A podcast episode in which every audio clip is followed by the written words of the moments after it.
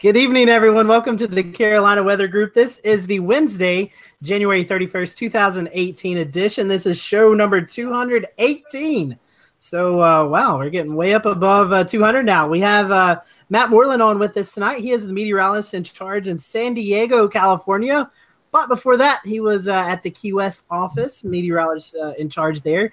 And uh, tonight's topic is going to be about Hurricane Irma as we continue to recap some of the stronger hurricanes that affected the area uh, or the country uh, last year. So Matt's going to be joining us tonight to kind of talk to us about uh, what it was like to cover Irma uh, in her path as uh, as it moved through the Florida Keys. So. Uh, that is our show tonight. If you want to interact during the show, it is a live broadcast, and you can do that numerous ways. You can watch us on Facebook Live or Periscope, or even on our YouTube channel. And if you have any questions, feel free to ask them uh, in each uh, section, we'll be monitoring those and we'll uh, send those to Matt if you have any questions. And if you are listening uh, on the podcast uh, later on in the week or maybe on the YouTube video, we'll let Matt uh, share his social media platforms to you at the end of the show. That way you can interact with Matt then. So that is all the housekeeping rules. It has been a fairly quiet weather week here in the Southeast. So uh, we'll talk about maybe some wintry potential uh, for the Southeast towards the end of the show.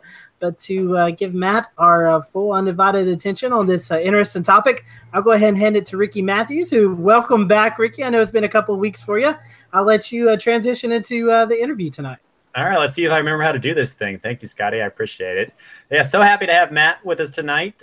he's out in California now, but during the heart of hurricane season, Matt, you were right down smack dab in Florida. So tell people a little bit about how you kind of got into weather, into the weather service, and then how you ended up in Key West for this lucky year. Yeah, so uh, I my actual event, my trigger event for getting into meteorology was Hurricane Alicia. Uh, so I grew up in Houston, Texas, and uh, Hurricane Alicia hit in 1983 when I was a little elementary school kid, and uh, that ever ever since that day is you know pretty much I was interested in weather.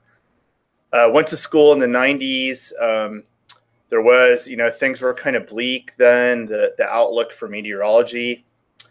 Uh, and so when we got to like junior year ish, I was having a lot of second thoughts about the major. Uh, and then Dr. Joe Friday came down and spoke to my school. I went to Oklahoma Boomer Sooner and uh, it was his one visit to the school that changed my mind back that I had to stay in meteorology. And I've been in the weather service now for about 19 years. Uh, my I started in Houston, so I was very lucky to start in my hometown office. Uh, and then I moved over to New Orleans. I was at that office for about three years. And then I was at Key West for about two and a half years before I came out here did you pick Key West? Was that a, a city you know you're interested in? Because it seems like you like to live on the coast a lot. Yes, de- i definitely uh, like the coastal offices, um, and yeah, I did. You know, that was high on my list at the time. Yeah. So explain to people kind of the Key West culture. If you've never been down to Key West, I mean, what is it like? I mean, obviously it's a chain of islands, right? But it's removed a little bit from Florida and the traditional way I think a lot of people speak about Florida. Yeah, so you know the culture is uh, some of it fits the stereotypes. Uh, you know, where there's a lot of big festivals, a lot of partying that goes on. Uh, obviously, uh, you know, fishing, snorkeling, diving are huge down there. It really is world class fishing. Uh, tourism is really the biggest part of the economy, uh, really all throughout the Keys, but obviously, especially Key West. Uh, but you also have a big segment of the population that lives there year round. Um, their kids are in school. They actually, Monroe County, which includes the Keys, has one of the top school districts in Florida. A lot of people don't know that. Uh, so it's actually a great place to raise families. Um, it's very quiet and almost no crime whatsoever. So you have you have a big segment of the population in the Keys, about eighty thousand, that live year round and they've you know in some cases they've lived there for generations uh, politically it is very separate from miami i mean it's like two different worlds really Uh, and that's one of the reasons why there is a separate National Weather Service office that serves the Keys. Uh, because, uh, and you see that with a lot of aspects. You know, we talk about media, and and with media, a lot of the Miami media, they really try hard, especially the meteorologists, try hard to wrap in the Keys, but sometimes they get pressure from above that, you know, maybe not spend so much time down there. Um, so, you know, that politically and, and obviously when it comes to like evacuations, uh, you have this 120 mile long road that really is one lane because you you always have to keep a lane open for emergency vehicles. So really, you're looking at one lane that you're trying to get all the residents and tourists and the keys out. So it's a very complex issue. How much do people in the Keys prepare for hurricane seasons? I mean, you know, I grew up on the coast of Virginia, and while we face a risk of hurricanes, perhaps not as high as Key West and Florida, but a lot of times tropical cities seem to kind of become complacent. Is that kind of the culture that the Keys had adopted before this year, or were people very well prepared? Well, uh, I think it, it, varies on the year. You know, prior to the one thing that was, in a strange way, was kind of a plus leading up to Hurricane Irma was the threat of Hurricane Matthew. So, you know, we all know that that Matthew went up the east coast of Florida in October 2016 and that really was a scare for the whole state. And it kind of woke everybody up because the last, prior to that, the last um, hurricane to impact Florida, you know, there had been Hermine uh, earlier in the summer of 2016, which was really the panhandle region. Um, and prior to that, you have to go all the way back to Hurricane Wilma in 2005. And that was a big, big impact in the Keys. Not as big as Irma, but but huge impact. So there was, you know, you could definitely see there was a trend toward complacency, but I think having the scare of Hurricane Matthew helped with that issue. I also think just the incredible forecast of the storm. I mean, here you had Irma, you know, days and days out. It was already a category five in the Atlantic. It was a very, very well forecast storm. Uh, the forecasts were very, very consistent from forecast to forecast.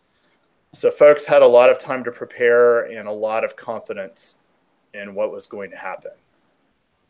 And I think that aided with, I think the final evacuation tally for Irma was around 75%, which really anywhere is considered a successful evacuation as far as the rate, uh, but certainly in the Keys. Um, you know that goes down as very successful. And so your office, what what did you guys do as the storm started to approach? When was the huh, this could really be bad moment that yeah, I would struck on? Yeah, it was really Labor Day weekend, I think, is when we were we're starting to get that awareness. And I'm going to share a couple slides here. Um, so let me uh, let me just pull up it because this will kind of help tell the story. so uh, this was. Uh, I, can you guys see the slide? Okay. Yep, we're perfect. Got it. Okay, great. So this was September 1st, um, and you can see how far out the storm is at that point. Here it's a category two, well east of the Lesser Antilles, still five days out, but forecast to become a major hurricane at this point. And of course, why did we pick this day to issue the briefing? Well, at this point, we're starting to get calls from emergency management, some of our other partners, and obviously all over social media, you've got folks posting the long range models, and they're all, you know, a lot of them are already pointing at Florida at this point. So it's starting to, uh, you know, handle those rumors that are out there, try to get a message going. So this is really a, this is a full eight days before we had tropical storm wind impacts. So we went through Labor Day. So this is the Friday before Labor Day weekend. Uh, we went through the Saturday and Sunday. At that point, um, we're we're still issuing the the briefings every day, but but it was I would say by that Sunday we were really like, you know, this this is going to be a major threat for our area. uh, as we got to Monday, so this is Labor Day, and we were really trying to to slide through Labor Day, and you know maybe we can wait until Tuesday morning before we really start ramping things up. But you can see the track there. That that's the forecast that came out Monday morning at 8 a.m. You can see the five day cone is getting very close to the keys, and that's really what when the five day cone touches the keys is really what starts to trigger a lot of the decision making there. So we had our local office tropical emergency team convene that evening. We met for about three hours. And we made a lot of critical decisions that night. Um, examples include, uh, you know, we decided to staff an extra desk for this event. Uh, it's um, dedicated desk just to social media, which meant one additional desk. I think we went for seven desks altogether previous events we had done six. Uh, so that was one of the critical decisions. We decided to, that we needed extra help. So we were going to request two meteorologists and an electronics technician, which we ended up getting. Uh, we knew we had to fill the generators up, uh, deploy the shutters, um, uh, you know, gas up our vehicles there. So a lot of those decisions were made with this local team meeting Monday night. And just a few little stats there about the building in Key West. Um, it is certified to wind gusts of Category Five speed. Uh, there's a anybody that's visited the office. The main ops area is the the Cat Five shelter. Within that, there's actually a safe room uh, that uh, is engineered for winds of 250 miles an hour, and the floor is elevated to 14.5 feet.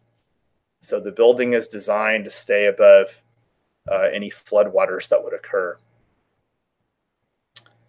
So I'll uh, let me go back now. Um, Ashley, I think you had a question you want to jump in with. Yeah, so uh, you're talking about putting out briefings for your partners. Uh, emergency managers are starting to get ramped up. Uh, my question was uh, Did EM officials actually understand your forecasts and act on them well? Or was there some confusion with understanding maybe the hazards and threats, or maybe even some untrustworthiness? What was your take on uh, the understanding of emergency managers with this forecast? No, I, I thought it was well understood. And um, we had a, a new emergency management team in Monroe County that they've been there for about a year, year and a half, new leadership there. Marty Senterfitt, uh, he did. He had come from Jacksonville. He did an outstanding job in the storm. Uh, and one of his one of the changes he made to the program was to bring everyone into one call. So, uh, you know, formerly we had maybe had several calls, and uh, we weren't sure how that was going to operate. But really, it was the right way to go because you had all our whole set of partners on one call getting one message. I thought it was well understood to the point where they actually triggered the evacuation a full day earlier than they normally would have. And that's a I think a mix of both the messaging that was coming out but also like I said the very consistent high confidence forecast helped with that. So the the evacuation um, was triggered on. Um, it was announced on Tuesday, so it was started a day earlier than normal, and it was announced even a day earlier than that. So, folks, so really, the day after Labor Day, everybody's back to work, and boom! By the way, we're going to start an evacuation tomorrow. And it was announced that tourists would evacuate beginning Wednesday morning and residents Wednesday evening. And I, uh, let me see. I may have a good image of that too. Yeah, here we go. I'll show you guys this one uh, because this this kind of shows you how far out the storm was when these decisions were made. Um, so you can see. So you know, at this point, the storm, the core of the storm is forecast to be near the Keys on Sunday morning. It hasn't even reached the Leeward Islands yet, and they're already announcing evacuations. Um, now, there were some complications when the evacuation started on Wednesday. Uh, number one was uh, the airport. The Key West airport was prematurely closed, and there was uh, some politics behind that. I won't get into. It was eventually reopened, uh, but by the time the airport was reopened, uh, the cost of the flights had gone up in some cases. Can you guys see my screen okay? Yep. Yep. Okay, great. Uh, another one was gas shortages, and those actually stemmed from Hurricane Harvey. So, as you all remember, uh, after Harvey's impact on Texas, there was a lot of gas shortages across the South, uh, and those were impacting the Keys as well. Another one, which was really a little bit lesser impact, but still an impact, was the fact that the storm was really forecast to affect the entire state and obviously you had a lot of evacuations that were going to be triggered up up and down uh, both the east coast and west coast of Florida, so that was a factor as well. Uh, as Tuesday, we already had extra staffing in the office. We were all hands on deck. The help that came in, uh, the folks that came in to help us out were there by Thursday morning. And then we also had the evacuation of employees' families. So, uh, you know, keep in mind that almost everyone that worked the storm, their families all left. So they didn't, in, in many cases, they didn't see their families for about two weeks from before the storm hit until well afterward. Talk about that for just a second. I mean, you know, you were there during the storm. A lot of your staff members were there during the storm. It, it's an emotional, you know, personal connection, I imagine. Yeah, it is. So, uh, you know the best example of that is you know you get to sunday morning and I'll, and later on i'll show some images from then you know when the storm was crossing the keys but you know picture sunday morning and you have the eye wall crossing the lower keys you have folks in operations on shift uh, issuing the extreme wind warning monitoring the storm knowing full well that their property is probably being damaged while they're putting this warning out so you can imagine the kind of pressure and the feelings that instills. And really, it, it affected everyone there. Um, and then, of course, the question once the storm is over with is when does everybody come back? You know, when are the when are the keys going to open back up again? And and you know, a lot of people have asked why even keep people at an office when a hurricane's approaching. And you mentioned earlier how the office can pretty much withstand anything Mother Nature throws at it. But what is the main purpose of keeping staff at the Weather Service office during the storm? So you know, really, it's it's supporting those decision makers down there. So uh, you know, we I we did have some pressure from above. Uh, it was not a great deal of that. Uh, had a lot of support from the Weather Service, but I think it came from other parts of NOAA potentially about getting out. We, I actually, on several occasions that week leading up to the impact, you know, basically said, if you don't feel like you can handle this, come let me know, and and we'll we'll do something. You know, we'll we'll uh, you know we'll make it work out. Uh, and you know, there were about three calls that came down, and initially it was the storm, you know, the core was forecast to hit the upper keys, and we were only going to have tropical storm conditions. And it was like, well, this is a no brainer, you know. Well, by the time we got to Friday night, obviously, uh, we were more concerned with getting the core of the storm in Key West as the track had nudged west a little bit. And Friday night, I met with every single meteorologist, every single person that was working in the office what do you want to do? And not one person wanted to leave. Um, and you know, this is Friday night as we're probably 18 hours from the the possible onset of tropical storm force winds. So, uh, so you know that, and and really, I think I don't think it would have worked out because if we had left, where would we have gone? You know, where where would we have gone to do our work? Uh, there's really no plan for that. Um, and and my push was, well, we've got to work somewhere. We have to support our partners. The other thing is the media stated that sounded like there was really no one left in the Keys, and that wasn't the case at all. Um, across the street is the Key West City Hall, literally across the street from the office. They've had had about a hundred first responders, including the Key West city manager and the mayor of Key West. They were all hunkered down in the storm. Uh, some of the first responders were sort of like us, were staying no matter what, you know, that kind of the dedication.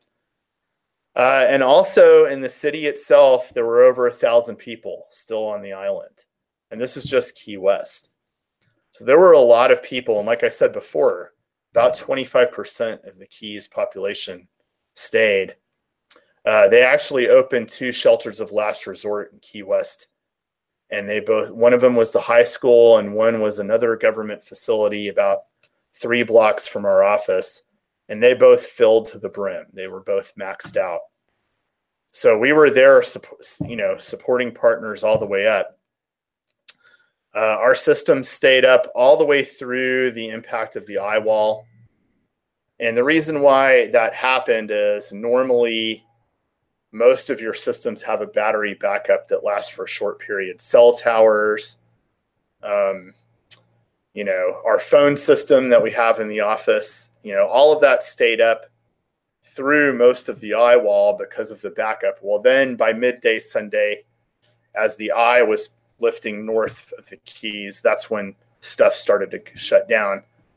Uh, and I want to give kudos to the Weather Service office in San Antonio uh, because they did a seamless, ta- I mean, really seamless takeover of our operations as we got into Sunday afternoon. Um, and they had to back us up for a week. And this is an office that they do back up Corpus Christi, but obviously they had not backed up the keys before. And I think it was very smart on the Weather Service's part to have a backup site that was far away, not being impacted by Irma. And they did a fantastic job. And they were followed by Miami and Melbourne uh, that also provided backup for the office. What happens, you know, once you guys go offline and transfer over to the other office? Is it, I mean, does your, I won't say job stop, but I mean, is it calmer in the office? Yeah, I mean, to a degree. So by the time, you know, so the storm started winding down Sunday afternoon. Uh, and the watches, I think all of the headlines were dropped like 5 a.m. Monday morning. So you wake up Monday, you have the hot, you know, stagnant conditions that follow a hurricane. So it's blazing sun outside, clear skies, and of course the damage. Um, and really, at that point, what what happened was a lot of folks that those that were dealing with damage, they got days off work, and we just had a very skeleton crew that were answering phones. We started the balloon launches again pretty quick.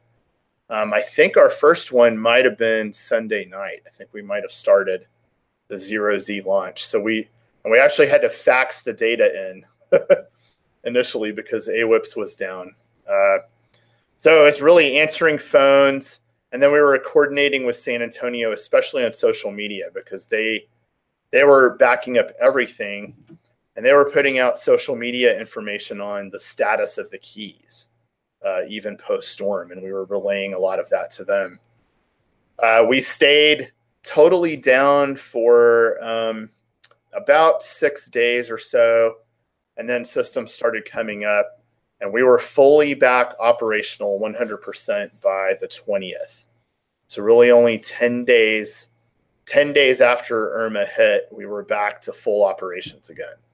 Uh, but it was a gradual ramp up. Um, obviously, uh, and I'll and I'll uh, I'll let you go to the next question, I guess, before I go on. Well, I mean, I, I, I'm questioning. You know, was there ever a time during the storm where you guys I mean, had to take extra shelter, or we're thinking this is not good outside? What was the, I guess, the peak moment of the storm for you?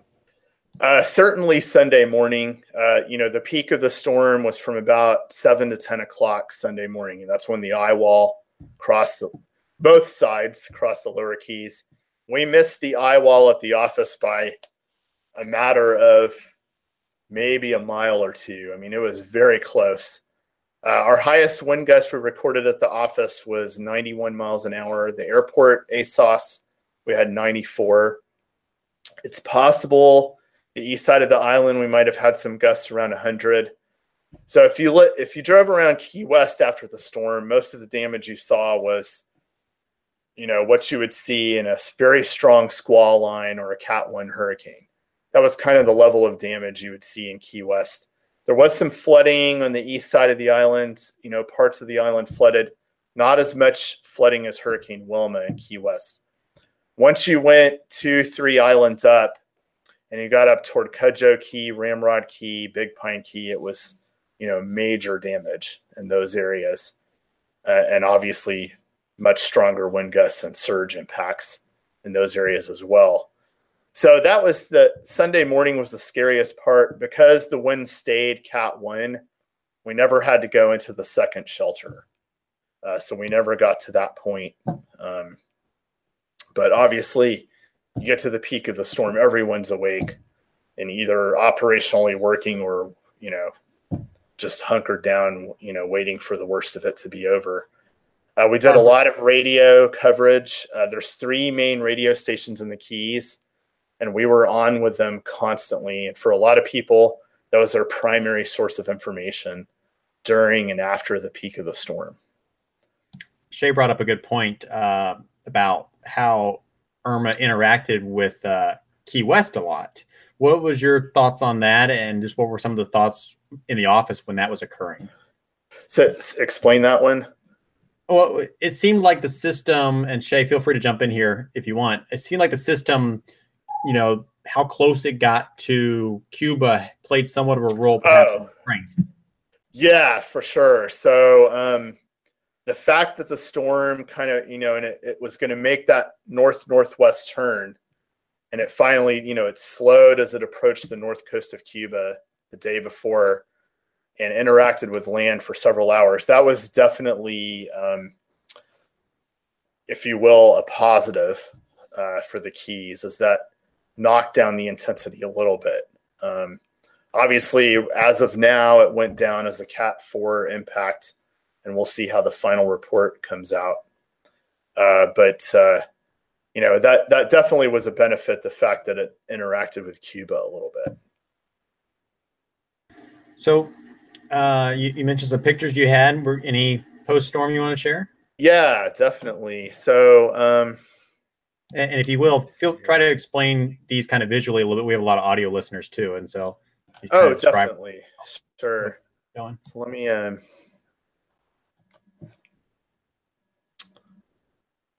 oops, wrong one.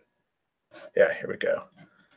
So I got some, uh, these are some pictures from operations. Uh, and you can see the all hands on deck approach. And uh, the top left, that was what my office looked like. So, uh, you know, the typical hurricane event, we all raided Publix, we all raided the grocery store. Uh, the day, you know, in the days leading up to the event, and of course, you just eat terribly. You know, cookies, you know, you're just sodas all day, uh, the hurricane diet, and it goes on forever afterward. Uh, we most of us camped out in the storm for about five days. Uh, it was about Thursday, the Thursday following the event, that we had widespread power recovery, at least in Key West and Stock Island, which is the neighboring island to the east. And the hotels really started opening up. So Thursday, those that still didn't have power at home were moved into hotels. Up until that point, almost everyone was still camped out at the office. The top right there, uh, Jonathan Kurtz, he's at the Norman office, and Greg Hevner, he's at the Corpus office. They were our two visiting meteorologists, did an outstanding job. Uh, and then you see uh, some more pictures from operations on the bottom there. Uh, these are some pictures. So uh, some of the damage pictures now. So the top left picture is what the front of our office looked like Sunday after. About four or five o'clock Sunday, it was safe enough to go outside. And I walked around the property and, and took pictures. And that's indicative of what we saw, mostly just minor tree damage. Um, you know, really was the extent of the damage we had at the facility there. Uh, and you can see a picture of the shutters. Um, in that picture, you can see the shutters that were deployed. They're pneumatic shutters, so you actually use air pressure to uh, launch them, and you can really launch the whole set of shutters in about an hour or two. Not not even that long around the building. The top right picture there and the bottom, the left two pictures on the bottom, those were all taken on Big Pine Key, which was really, you know, the hardest hit of all the islands. And uh, the top right picture there was from Long Beach Drive, which is right on the shore, the southern shore of Big Pine Key, and, and that's primarily surge damage. Uh, we estimated uh, surge levels of five to eight feet above ground, so you can see the level of damage that does. An interesting point, though, is because of the building codes in Florida, the, the main structures of, of most of the houses survived. So you didn't have the, you didn't see the, you know, the slabs wiped clean that, that you sometimes have seen on other coastlines. But you can see the trees uprooted there. Uh, the bottom, the left picture on the bottom and the middle picture on the bottom, uh, those are both from Big Pine Key. You can see how the canals were just filled with debris uh, and the damage there. And that house in the middle had both wind and surge damage. So surge damage took care took care of the first floor, and then the top. You can see the roof there. Part of it that was blown off because of the wind. And then the bottom right is another Key West picture that was taken at Bayside Park, which is very close to the office. And you can see the trees blown down from the north. So those are some pictures of damage um, from around the Keys. I'll talk about social media for a minute. Uh, so changing the topic a little bit, but uh, we had uh, the tweet on the left there is one that the office sent out on Friday afternoon. And uh, you can see the number of shares it had and 13.2 million impressions. That article in the middle was uh, from the Washington Post and Bill South, who he's a lead forecaster in Key West. He was handling, he was basically running the media and social media programs in the office during the storm. So he dictated that article with the Washington Post. So they had to, they scribed the article talking to him on the phone.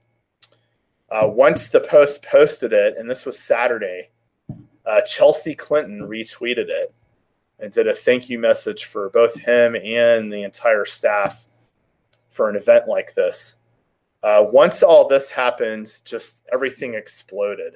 Um, and we had, uh, we were doing interviews, a, a, huge number of national and international interviews. I mean, some examples of the international ones Ireland, New Zealand, Canada, uh, those are just some examples of those. And then, of course, you had all the major national networks. Uh, TMZ interviewed The Office at one point. So, and when the storm was over with, um, our overall number of impressions had gone from, I think, something like 200,000 in July or August uh, to September, we had 47 million audience impressions overall, all of our posts combined. So just an exponential growth in social media exposure. And the office actually ranked third of all National Weather Service offices after the event. Um, Wait, who possibly beat you? Say say that again. Who possibly beat you? Uh, I'm not sure. I can't remember, but of course I had to look it up. You know, and I, it may have slipped since then. I don't know, but I mean, when you consider that population-wise, Key West is in the bottom five of of all the Weather Service offices out of 122. To be third is pretty impressive. Sure. So, um, let me ask this question: Did the Keys? I mean, obviously there was a lot of damage, significant damage. Did they kind of luck out in many cases? Could Irma have been much worse? well, certainly, uh, it's hard to say that to say it as lucked out because um, because of where the storm came in. If you take the Keys as a whole, it's very high impact for really 80 or 90% of the keys. I mean, the least impacted part of the keys, if you're to do a comparison, really was Key West area. Um, and it, and it overall, I think, and again, there's no final numbers, but I think the overall impact, the numbers in terms of damage will exceed, certainly exceed uh, Wilma from 2005. Uh, so there's, you know, was it the worst since maybe Hurricane Donna, which I think was 1960? I don't know. Um, but you know, certainly if this if the eye had come further west, it would have been much worse for Key West. There's no doubt about that. So you can certainly make that kind of statement about Key West specifically and maybe Stock Island, uh, where obviously if the eye had come right over Key West or just to the west, you would have had much more significant flooding and higher wind gusts in the Key West area. Matt, you're you're talking about your social media during the storm, and I know that uh, the San Antonio office did a lot for you guys. But was there any any interaction with, with folks who were actually still left behind uh, in your coverage area? Were they tweeting or sending pictures? Uh, I know we talked about uh, Snapchat with the Snap Map. I mean, were you guys getting any kind of interaction from from people who had been left behind of what they were seeing in their specific areas? I think as time went on, that happened, but uh, we really, for about three days, two to three days after the storm, there was no, really no internet or cell coverage uh, anywhere. So it took, it wasn't till Tuesday night. Tuesday night, you could start to send a simple text. Um, and then as you got into Wednesday, Thursday, the internet speeds gradually came up where you could actually, you know, use Twitter on your phone that type of thing. Um, but certainly there was a lot of requests for information on when are the keys going to open up and, and, that sort of thing in the days that followed. And Monroe County Emergency Management uh, put out a lot of information, and that was relayed, you know, via San Antonio and then via us once we took back over. Um, you know, as much as we could share that information. I got an, another quick follow up with that. Um, I have friends that live in Key Largo, so I've been able to visit the Keys several times, and I know up in Key Largo, and I've uh, been to Key West, and uh, I've seen the people there. It seems like everybody's a close knit community. Uh, talk to us a little bit of how everyone came together after the storm, because Key West is obviously a top destination for tourism. Uh, talk about maybe the recovery process and how that went. Yeah, so let me. Um I'll talk about the coming together bit. I want to show a couple more pictures here. Um, so as we got to after the storm, uh, one thing that we discovered was uh, we had three phone lines that stayed up. and they were all of our old analog phone lines. Uh, so one was like our spotter phone, and it's like a white 1990s phone that we rarely used in the office. Um, and we, we had two like that actually. One was our Roams phone where we track NOAA weather radio alarms. And another one was the conference phone that was in the conference room. And uh, so for the days following the storm, uh, certainly for two or three days, we were really the only working phone lines on the island. And uh, City Hall across the street, well, found out about that. So we started uh, being a host spot for the conference calls. There were the county was doing twice daily conference calls with all the major partners dialed in, and uh, as a result, uh, not only were we hosting these calls at the office and hosting our partners to come in, but we also had partners that were coming in and using the office as a meeting space so that they had a working phone. So the pictures here uh, on the left there, that's Jim Scholl, who's the Key West emer- uh, city manager, and then Roman Gastesi, who's the county administrator. So he's kind of the political connection of the county. They were together on a lot of these calls, having to decide when the keys would open back up. And, you know, obviously there's a lot of politics involved in that. Very, very tough decisions that had to be made. Um, the bottom center picture there, the guy in the gray shirt that's kind of leaning over the table, that's Don DeGraw, who is the manager of the Key West Airport. uh, he his phones were down longer than some others, so he was utilizing our office quite a bit for that. But he had tough decisions to make on helping to bring supplies in and also when to reopen the Key West airport. So a lot of big decisions being made, and we're all working together here uh, at the weather office, uh, at the weather service office to help make these decisions. But it was amazing to watch the, the community come together.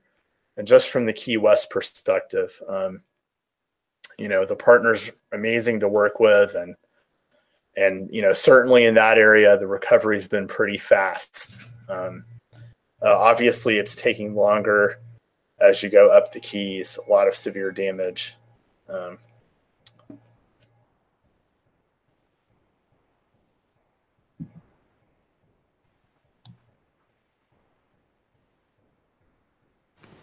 Oops. Um, sorry, didn't didn't know what happened there for a moment. Live te- live television. Um, so Matt, t- talk to us just for a moment about some of the, the numbers. Uh, Shay was interested in storm surge. What were the peak surges in parts of, of the area? So really, the the peak surge that we had from the storm was um, five to eight feet above ground, and that was primarily in the zone from primarily Ramrod Key, Cudjoe Key, Big Pine Key, uh, leading over into the Marathon area. And uh, let's see. Are you guys? I guess you guys are still seeing my screen there. Uh, we are seeing you currently. Ah, okay, great, good. Um, so and you know, and there were some that uh, I don't want to say wanted it to be higher, but you know why was it not higher than that? And that was still a very significant storm surge, obviously. But you can see from some of the pictures that I showed earlier, you know, just the level of damage that was caused by by that level of surge. It's just incredible, always to me, with hurricanes, how much so many things go into surge. Um, what, what was the some of the main factors that kind of impacted the surge totals across the entire keys? Uh, what do you mean by main factors? Well, I, I mean, what were some of the reasons some parts of the keys were hit more than other parts? Was it just storm trajectory, or is it kind of the, the layout of the keys, or? Yeah, certainly the traje- trajectory. So obviously, the east side of the the this where the center comes in is going to have the higher surge. Um, so that the fact that the center came in over Ramrod Key helped Key West area a little bit. It limited the extent of flooding there. Uh, obviously, it was a very large storm, uh, so you had significant surge impacts all the way up the east coast of Florida, including Jacksonville, and really all the way up to Charleston. Whereas on the west coast of Florida, it was very, it was pretty minimal by most most of the west coast of Florida, um, and that's because the center ended up tracking, you know, right inland over the peninsula rather than right on the coast over there do you guys deal with similar effects like we do in the Outer Banks to where the storm comes in, you get surge on one side of an island and the surge switches around as the storm goes north or, or south of the, the area? Yeah, that's very common with uh, tropical cyclones that impact the Keys. Uh, and certainly was something that you saw here with this event as well. Any negative surge like you was in Tampa? no, we really didn't see that because we were so close to the zone of impact, you know, all the way through the keys. You really didn't see that in the keys. Well, I've got two, I've got two last questions. Then I'll invite our panel members if they have anything. Feel free to jump in here. One question I wanted to ask was: It seemed like the eye wall itself kind of started to deteriorate a little bit as it moved over the keys. Of course, we eventually lost the radar out of the Key West office, and so we didn't see it uh, hundred percent. But was that the case? Uh, and any reasons you think was that? Was it Cuba's interaction too, or?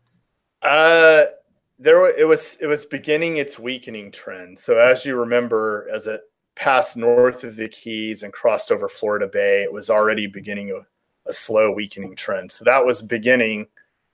Uh, but obviously, it was too late to really back off on the impacts. So by the time you did see it kind of elongate uh, as it reached the keys a little bit, become less organized. But the damage, you know, you already had the surge in place, you already had the winds in place. And actually, if anything, it slowed down a little bit. Uh, that was one thing that you could see for sure is the eye across the keys. It slowed down, and which, if anything, was is only going to exacerbate the damage. So it really did not start weakening significantly until it was already through the keys. Gotcha. All right. So looking back, anything did you guys learn from this storm that you're going to apply to the future? Uh, certainly, um, yeah, there was actually quite a few uh, best practices. I think number one was uh, having that extra desk in operations which you know it's taxing. Obviously, you need a lot of people, but uh, having a desk just dedicated to social media made a huge difference uh, with the event. Uh, one thing that that the Key West office did with this event that had not necessarily been done with previous tropical cyclones was a deployment.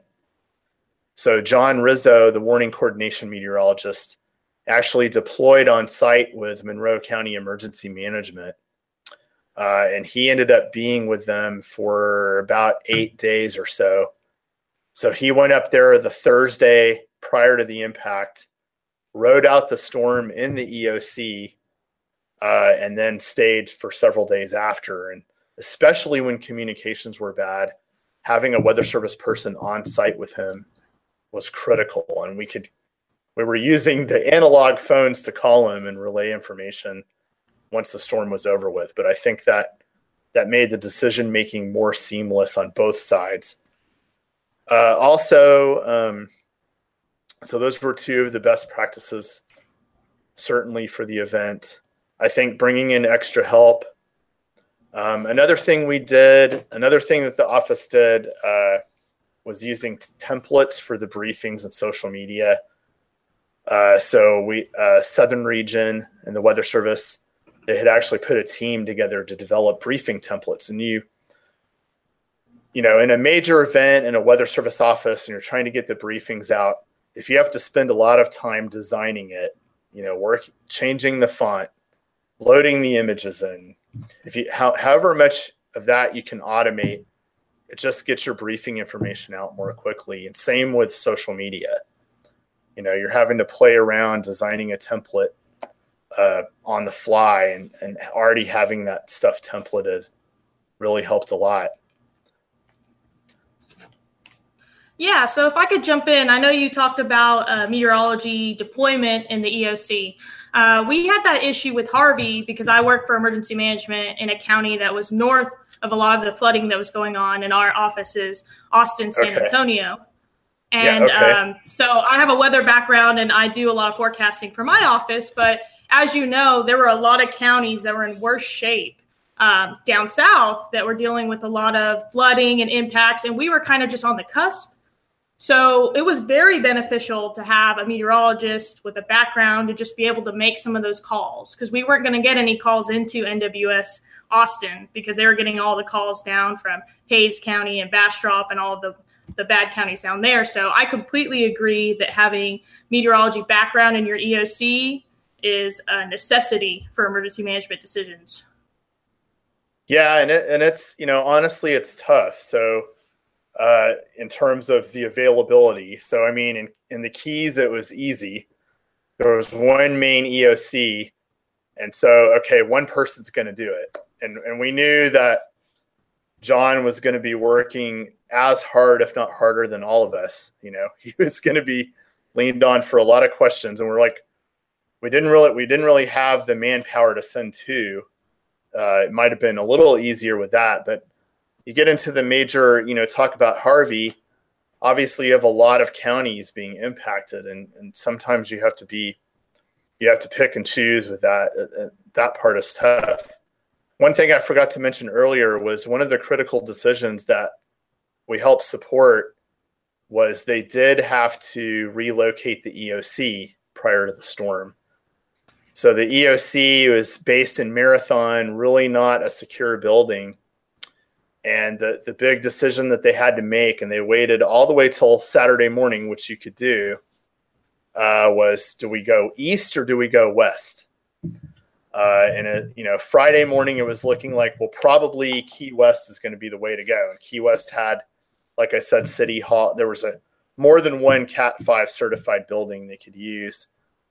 Well, once we got to Friday night, Saturday morning, and the, the forecast had jogged west, well, no longer was that looking like the good option. And so um, they moved, ended up going to Ocean Reef, which was a very smart decision as uh, Marathon was very hard, hard hit by the storm. And that was one of the decisions we made. We helped support. And I think having John on site with emergency management just reinforced that. Um,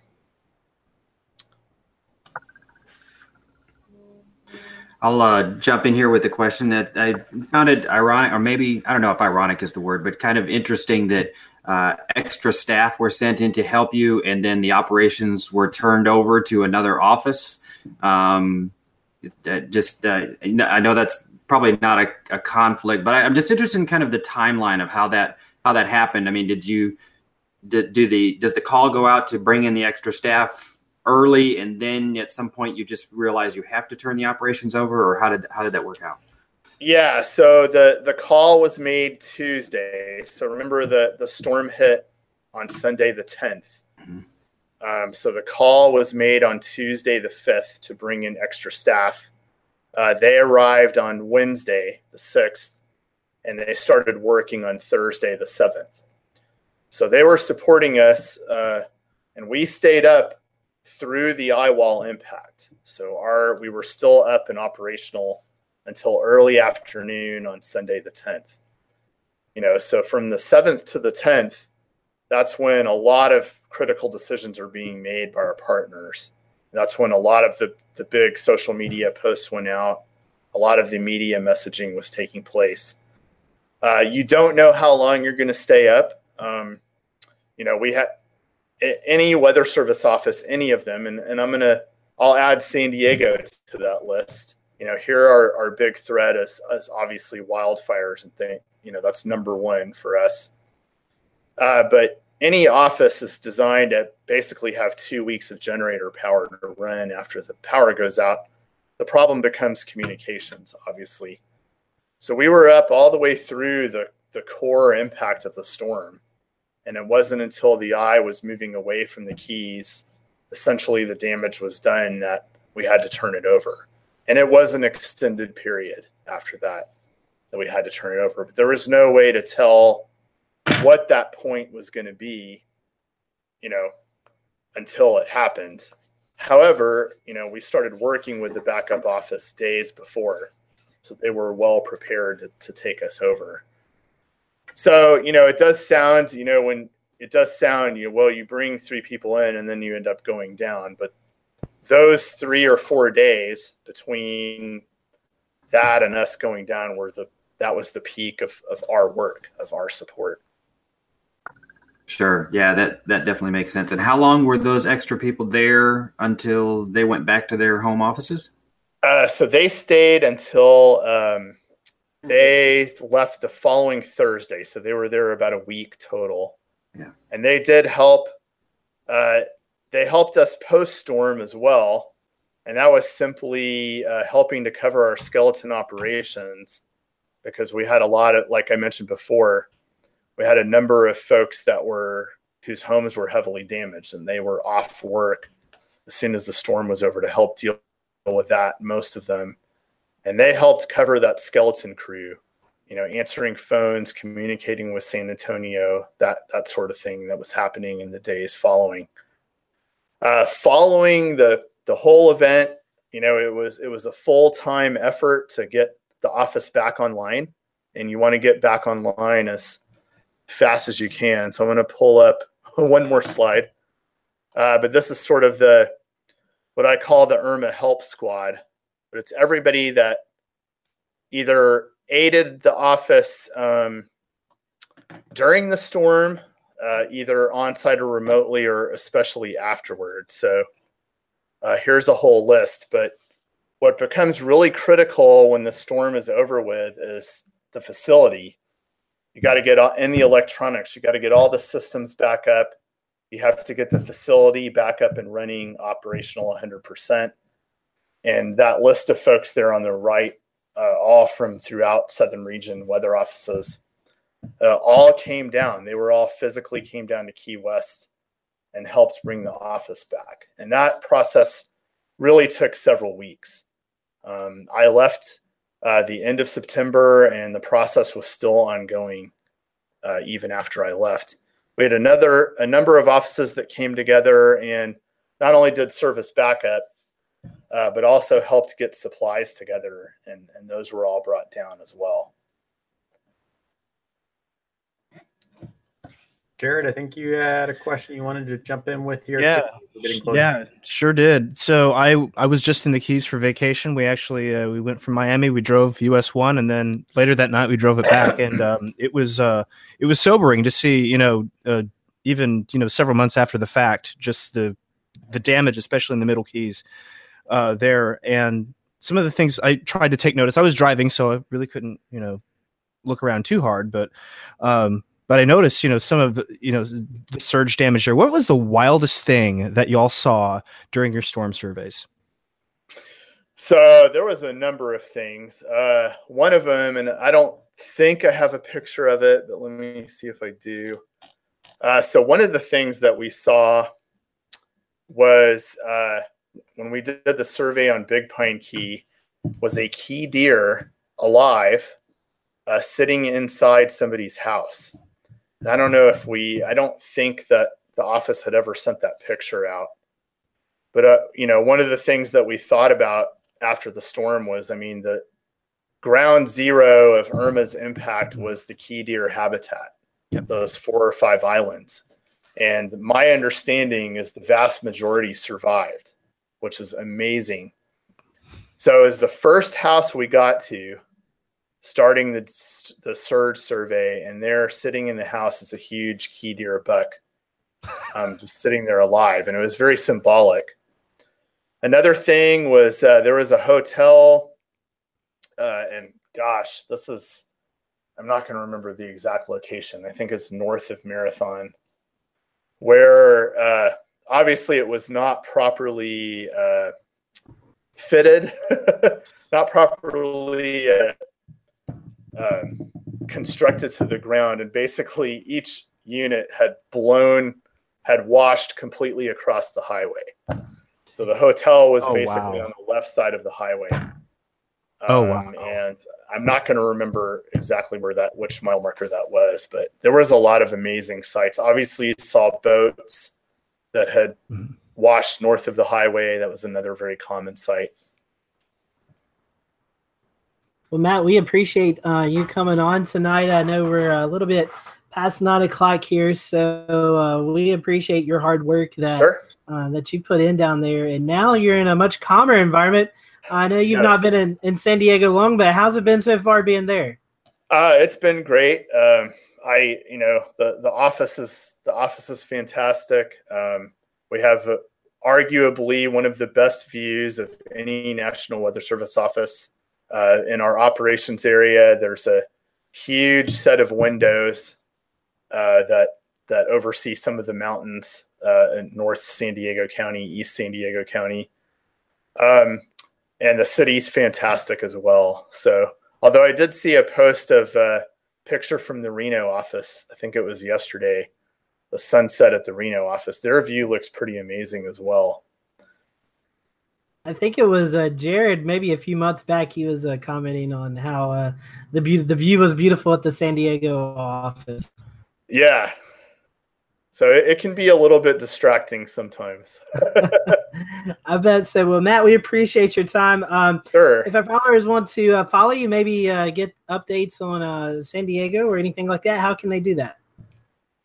so my Twitter account is Matt at Matt TX01. There's like three T's in there, I think. Um, and obviously, we encourage you to to follow NWS San Diego, uh, both Facebook and Twitter, and NWS Key West as well. And uh, I know the Key West office and the San Diego office both have been uh, helping us promote this show tonight with their Twitter accounts and, and uh, Facebook account. So we appreciate that. Matt, we appreciate your time. Uh, sure. Stick around if you want to. We're going to kind of transition towards the end of the show. Uh, guys, I'll leave it up to you. Do you guys want to do tweet of the week right quick, or you want to kind of just close this out? If we got time, I got a few I can throw up real fast. I got one. All right. Yeah, let's go ahead. We'll do tweet of the week. We'll let Ricky. Uh, after that, we'll let Ricky kind of talk about the winter weather threat for his area, and then we'll we'll close down the show if that's cool with everybody. Yeah, I can start with mine real fast because I know we've uh, running along with our, our great interview tonight. But if you live in the Charlotte area, uh, then you know uh, exactly what happened probably about uh, 2 a.m. yesterday early morning.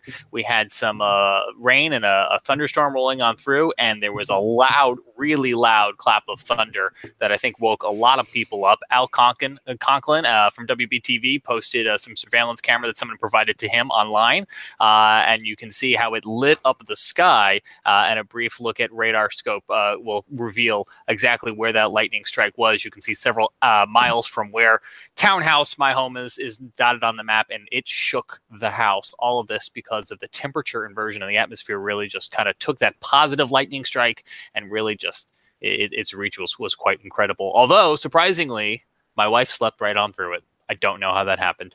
but I I heard some of the, the audio from that. That was a really loud boom. So I know that surprised a lot of folks. Uh, anybody else have theirs pulled up?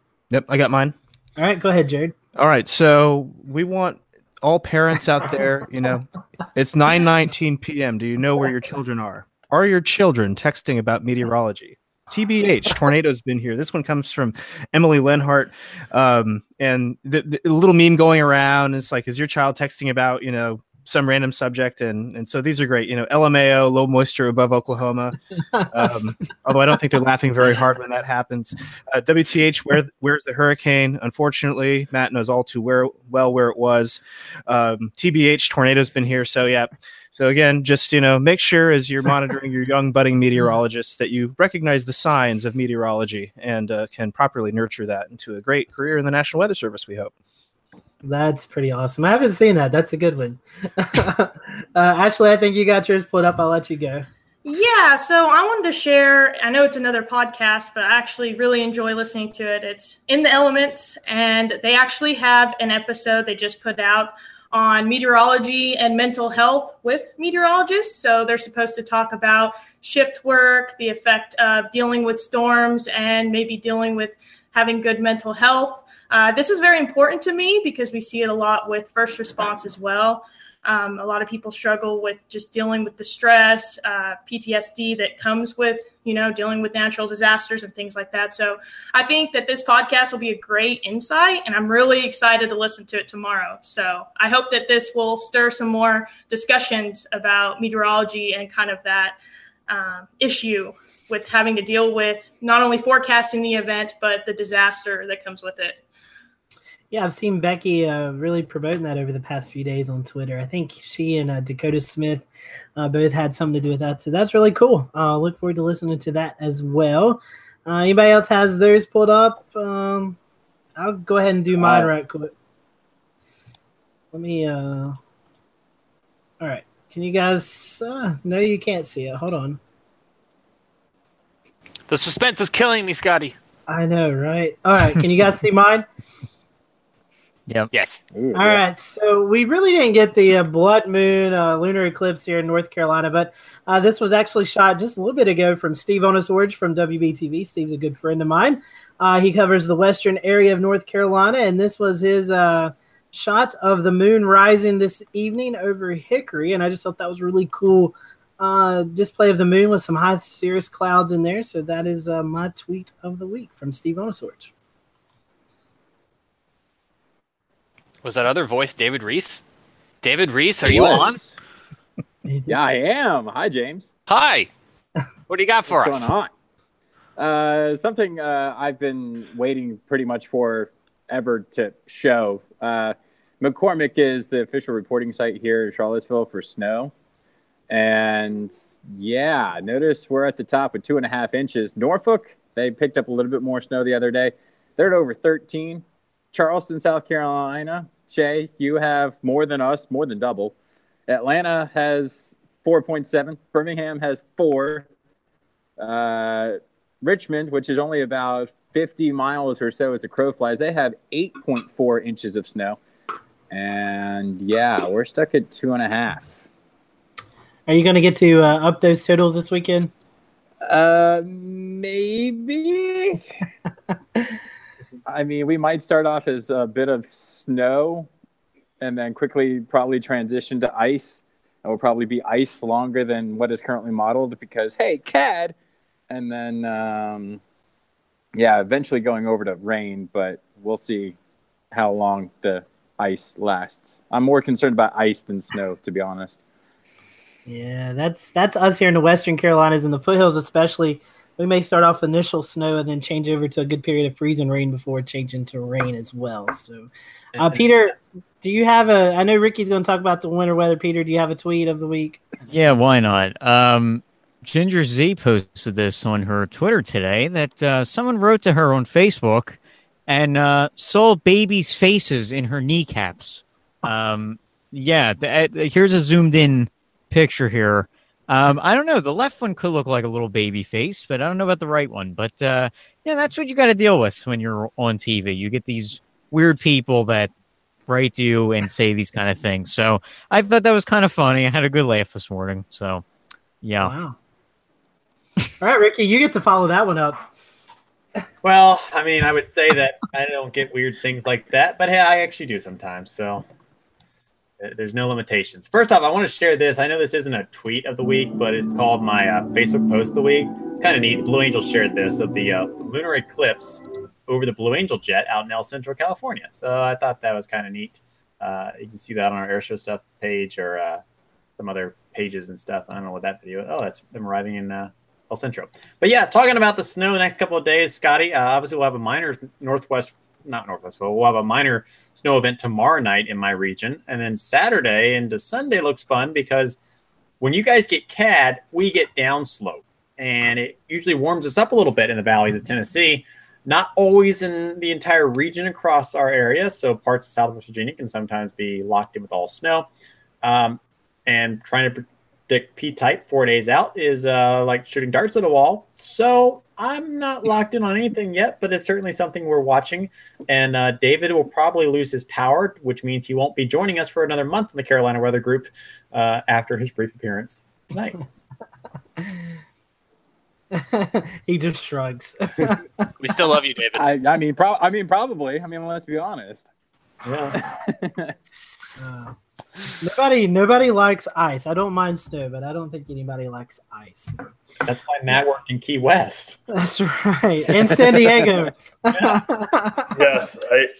The older I get, the less I like snow, ice, or sub-freezing temperatures. That's what I've noticed. Oh, goodness. Well, uh, everyone, stay tuned. Uh, Carolina Weather Group. If there is any wintry weather that breaks out, I'm sure James Brierton will have our camera network system up and going and uh, letting you know what's going on throughout the southeast. But uh, for uh, everyone here, we hope you have a great weekend. Next week, we have a special guest from the uh, uh, Climate Center, Southeast Climate Center, talking about um, kind of how our rainfall has been tied in with the tropical systems of late here in the southeast. And uh, that's be our discussion next week. And then after that, everyone's taking the week off for Valentine's Day. So uh, no show on the February 14th. That's for all you panelists who are married and have significant others, where I'll be sitting here watching weather models on the computer. but uh, anyways, uh, we thank you for uh, show uh, joining us tonight. Uh, as always, make sure to share our social media platforms, and we'll keep you up to date on everything going on this weekend. So, for everyone here at the Carolina Weather, Weather Group, have a great weekend.